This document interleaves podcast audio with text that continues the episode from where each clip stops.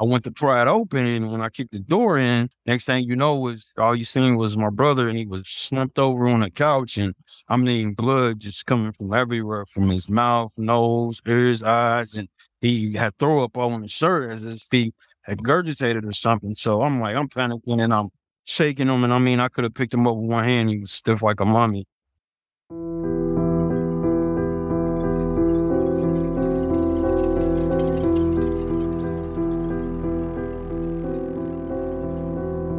You're listening to River City Mystery Podcast, the show that delves into the Evansville and surrounding tri state areas mysteries, including unsolved crimes, murders, and disappearances. A show that isn't afraid to jump down the rabbit hole to investigate reports of local hauntings, sightings of UFOs and cryptids, among other paranormal phenomena.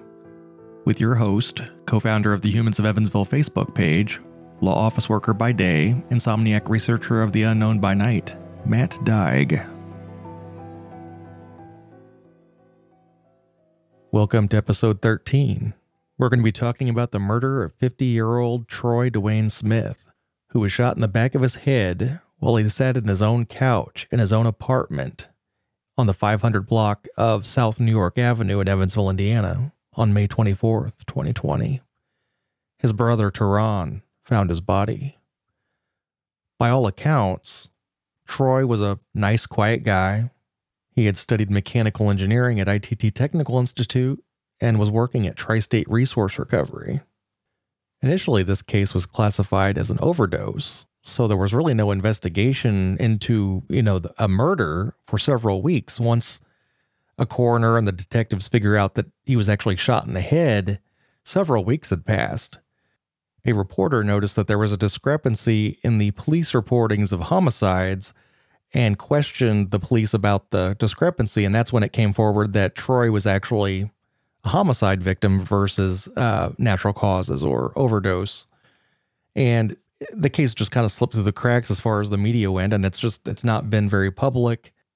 And there are just a few articles about the murder to be found. And of course, this was during the beginning of COVID. So that story was probably on everyone's mind. And it's, it's just, it's just an unfortunate situation where this particular murder did not have a lot of attention on it.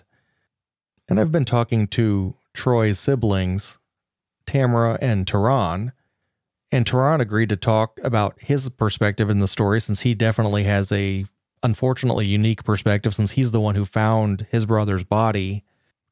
And so this is TaRon's story. It was a holiday and I was at a little get together and next thing you know I get a phone call from um, two people that used to be around my brother all the time, and they're with my brother like at least you know three or four times out of the week. So I get a call from them saying, "Have you heard from your brother?" And I was like, "I just talked to him the other night, but that was the last time I talked to him." But I called him a couple of days on his phone that day, and uh, he wasn't answering, and it was going straight to voicemail and everything. So I said, "Hmm, that's not it's not like him." So when these two people would call me, I uh, rushed over there. They they said they were over at my brother's apartment, which used to be my old apartment. I let my brother stay there and take it over. So this uh, female friend of his, acquaintance, that called me and said that uh, she was knocking on the door and uh, she heard his TV on, heard uh, you know music playing everything, but uh, the screen door was locked, which is not normal. So I get over there and um, we're both there. And um, a friend, another friend of my brother's, this guy was there. So they're there, and I get there, and I told him, I said, uh, well, the door's locked, so we're banging and banging, and uh, no answer. So I asked them, I said, "Well, does anyone have like a screwdriver? Because it's my old apartment, and I know how to kind of pry it open." So I went to pry it open, and when I kicked the door in, next thing you know was all you seen was my brother, and he was slumped over on the couch, and I mean blood just coming from everywhere, from his mouth, nose, ears, eyes, and he had throw up all on his shirt as if he had gurgitated or something. So I'm like, I'm panicking, and I'm shaking him. And I mean, I could have picked him up with one hand. He was stiff like a mummy. So I said he had had to been sitting there for a minute. So call 911 right away and they get there, police get there and um, they have us all get out of the, the house and uh coroner paramedics come. So they rule it as if uh, he had took something or uh, uh, had a bad reaction or something. I'm like, no, it's no way. There's too much blood and everything. And, you know, so so I call family members, my sister, my mom, everybody gets there and corners rule it as that. So after that, you know, me and my mom and sister and everybody, we kind of get ourselves together and we just get some of the stuff out of the apartment that was in there and everything. At this point, you know, we're contaminating everything. We're touching as many people in and out of the apartment. Right. So a week or two goes by and my sister calls me like, get over to your apartment. Um, the police and sheriff and everyone's around. And we get over there and they have it taped off and everything. Now, like as if it's a crime scene. So I'm like, this is weird. So uh next thing you know, uh the detectives pulled me and my sister in the car and they're like, we did the autopsy and we found gunshot wounds to the back of his head. So I was like, okay, you know, with so much blood on him, I would have never known at the time, which was weird to me. But I knew it had to be like foul play involved. That was the whole topic. But the thing to me is that the two people that were there, they called me at the time, um, were always around my brother, and I know I thought it was somebody fishy that they called me. And come to find out, this female companion or friend of his, so called, was uh with him the day before which is weird to me. And all of a sudden, you know, you call me. It was if to me, it was if they wanted me to come and find them. You know what I mean? And um, what I hear on this, you know, the streets talking from people that I know that were in circles with my brother and stuff, come to tell me to find out that they believe that um the two people were in that house earlier, something went wrong, and then they had the nerve to call me as if they weren't never in there. You lock the door but someone had locked that door on the way out to make it seem like my brother had locked it and he was in there, you know what I mean? And it had to be someone my brother knew because the bullets were back to the back of the head and no one's to let anybody come over and stand over and shoot him in the back of the head, you know what I mean? And he hadn't been off the grid for very long when they called you to say, hey, I'm worried because you said the day before, you know, you guys were so it's not like he was gone for weeks or something. I'm like, hey, you better go over and check on him. That's definitely very strange. Yeah, it was just overnight thing. Yeah. Have the investigator, have you been like in touch with the detective? Have they been keeping you in the loop? No, on? know what's weird about the detective is my mom, she works downtown. She was working downtown in the prosecutor's office in different areas down there, but she mm-hmm. retired now. So she's been away. And there was two detectives on this case. The first detective, he was keeping in good contact with us and everything, but he had got promoted and took over another woman who was missing Evansville named Donetta Wilkinson or something. It was all over Evansville. So he went to that case. So my brother, my brother's case got put to this other new detective. His last name is McCormick.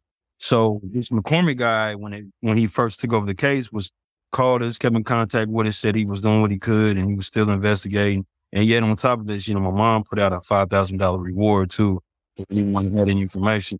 So after that, after a week or two went by, it was dry. No, no contact from the detective, nothing. You know, we hear nothing. So we're thinking, well, man, maybe it's a cold case. Not just last Friday when I got off work, did this detective call me and say that the case was not closed. He's still looking into it and he's trying to figure out some more information and he's got a new uh, type of uh, Google uh, research where you can go and look to see what my brother's phone was last recorded with cell towers and this and that. But the only reason he called me is because me and my sister had contacted uh, a cousin of ours that is in um, has a lot to do with like uh, the downtown. Uh, she's she's like real known in politics and stuff. Mm-hmm. So she got a hold of the Billy Bolin, the police um, captain in Evansville, and told him, "Well, this detective is not getting a hold of uh, a family member, and they're they're not knowing what's going on, and uh, it's, it's it's we I don't know if it's a cold case or what's going on." So, not just this Friday, he called me and contacted me and said that uh, he's going to be on vacation for a whole month this month. And when he does get back from vacation, he wants to set up a meeting with me, my sister, and my mom. I thought that was mighty odd for you just now to get back to us. Yeah, the timing is definitely strange, but at least I guess it's a good thing that he's at least you know putting more attention on it. Um, yeah, right. Have has he looked into the two? I mean, obviously, I think they've looked into the suspects, the two people who, you know, you you mentioned that were in the. I, I, they've all been kind of vetted by the detective. I'm assuming. At the beginning of it, he he he was looking at the the lady and the other guy more more so the lady because the lady was around in my life. Mm-hmm. And what's what's bad about this whole situation, my mom not knowing what's going on, the lady uh, was actually at the funeral and everything, and we thinking that she we don't think she did it, but we believe that she knows more to the to the story. You know what I mean? And from what I'm hearing on the streets, uh, you know, I, I can't prove anything, but from what I'm hearing on the streets is, and whoever did this, I'm pretty sure I know him too, because, you know, my brother felt and trusted this person, these people to come in his house for that to happen. So, uh, from what I heard was three people in this home, you know, and it was an argument that pursued from what I'm hearing on the streets. And this other fella who I heard, who I know and I see still to this day, I've approached him a couple of times, but he claims he has nothing to do with it. But three or four people told me that he he was the shooter and he was the one in there. So, you know, I, I can't prove anything, say anything. And the detective has talked to this guy too, because at the time, right after this happened, the guy was locked up. And the detective said he went to his one of his cells and talked to him. And the guy was just like, you know, fuck you. I, I don't want to talk about it, this and that, and made it try to blow it off. So he didn't say he had nothing to do with it. He just blew it off as if he wasn't saying anything. You know what I mean? So I'm like, you know, it's it's just this is an ugly situation. But uh, you know, no one I guess people are scared. No one wants to come come and say anything with their reward, which I understand because the person, two or three of the people, one of the main um, resources I had that told me all this information uh, is kin to to the girl that was there, and she came and told me what she had heard the girl over saying in her house one time. So you know that right there kind of had me like, well, she she might she might be on to something, and, and I've already and then this guy and this guy who we believe has something to do with it. A month prior to this, had got into a physical altercation with my brother too. And there was a police report on this and everything. And I asked the detective, well, did you know this? And this happened previous. And he said, yeah. Okay. And that nothing was ever charged. He was, you know, no one had, uh, he aggravated assaulted my brother, but there was no charges brought up or anything. My brother didn't press charges. And it was another woman and guy in the house that he assaulted too, and no one pressed charges on him. So, you know, with that being said, nothing was ever done about it. So that was that too. Yeah, it's been it's been a long, you know, I just wanted to have some kind of justice served or something, but you know, with everything going on, you know, we just it's just been a long battle. But I mean, not only my brother, I know there's a lot of cases going on around here inside right now with with all kind of, you know, murders going on and no one coming forward. So it's there's definitely a lot of that. And I mean, you know, you just got to focus on one at a time. And your brother's case, you know, there's just there's so little out there about this. And I thought yeah. Maybe I could yeah, put some attention on it. Maybe maybe somebody will hear this and be like, you know, maybe I'll come forward and say this one little this one little piece. Maybe that'll break open the case because maybe that detective kind of agrees with you, but needs that one little tip or Yeah. something to put him over that edge. And another thing too, like you just said, uh, like I know a lot of these cases in Evansville, a lot of it was brought forward and broadcasted. But with my brother's situation, with them first pronouncing him, you know, just dying of like you know uh, a natural cause and this and that, and then like two or three weeks later saying that it was a uh, you know a homicide. It was never put in the paper. It was never you know mentioned until like weeks later, and it was already too late by then. So you know it was kind of swept swept under the rug. And only the only way people knew that my brother was murdered by word of mouth or by me mentioning it or you know something like that. But they did put it on the news. But when they put it on the news, it was already like I want to say like weeks later. Yeah, because I saw I was reading one of the articles said, you know, they didn't even report it for weeks. I guess Yeah. that makes sense because they didn't report it for weeks, right. but because it was re- reported as I guess like as an OD or something like that. So then when they flipped it over to a murder, then it was just kind of Right. like updating paperwork kind of a situation. That probably didn't help.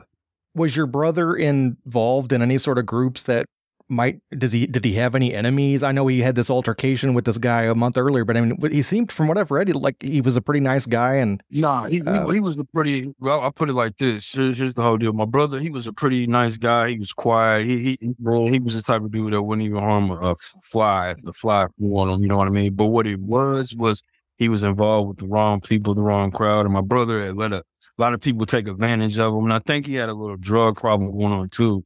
So at the same time, I think these people that he was around were involved with drugs, and whoever this person was that shot him, it might have been involved over you know drugs or something. right. But yet, still, even though that's all involved, it doesn't give you the right to, you know, take someone's life like that. You know what I mean? No, absolutely not. It doesn't make the person less any less valuable and, and meaningful to everyone else. So Yeah. So And I think a lot of times those those cases get kind of brushed under the rug because they just oh it's a drug situation and they and they just kind of stop and it's it's not right. Exactly. Exactly. That's that's exactly what I said. I, I I don't know, but yeah, my sister told me that you were uh, were doing these cases and had the podcast and different things going on. I think it's a pretty good good idea, man. At least someone out there, you know, is spreading the word and you know willing to you know put stuff out so people are you know informed about what's going on. Well, I'm going to do my best to get the word out there and you know you never know where it might lead. So I appreciate you taking the time out to talk about your brother's case and like I said, hopefully this helps make a difference and,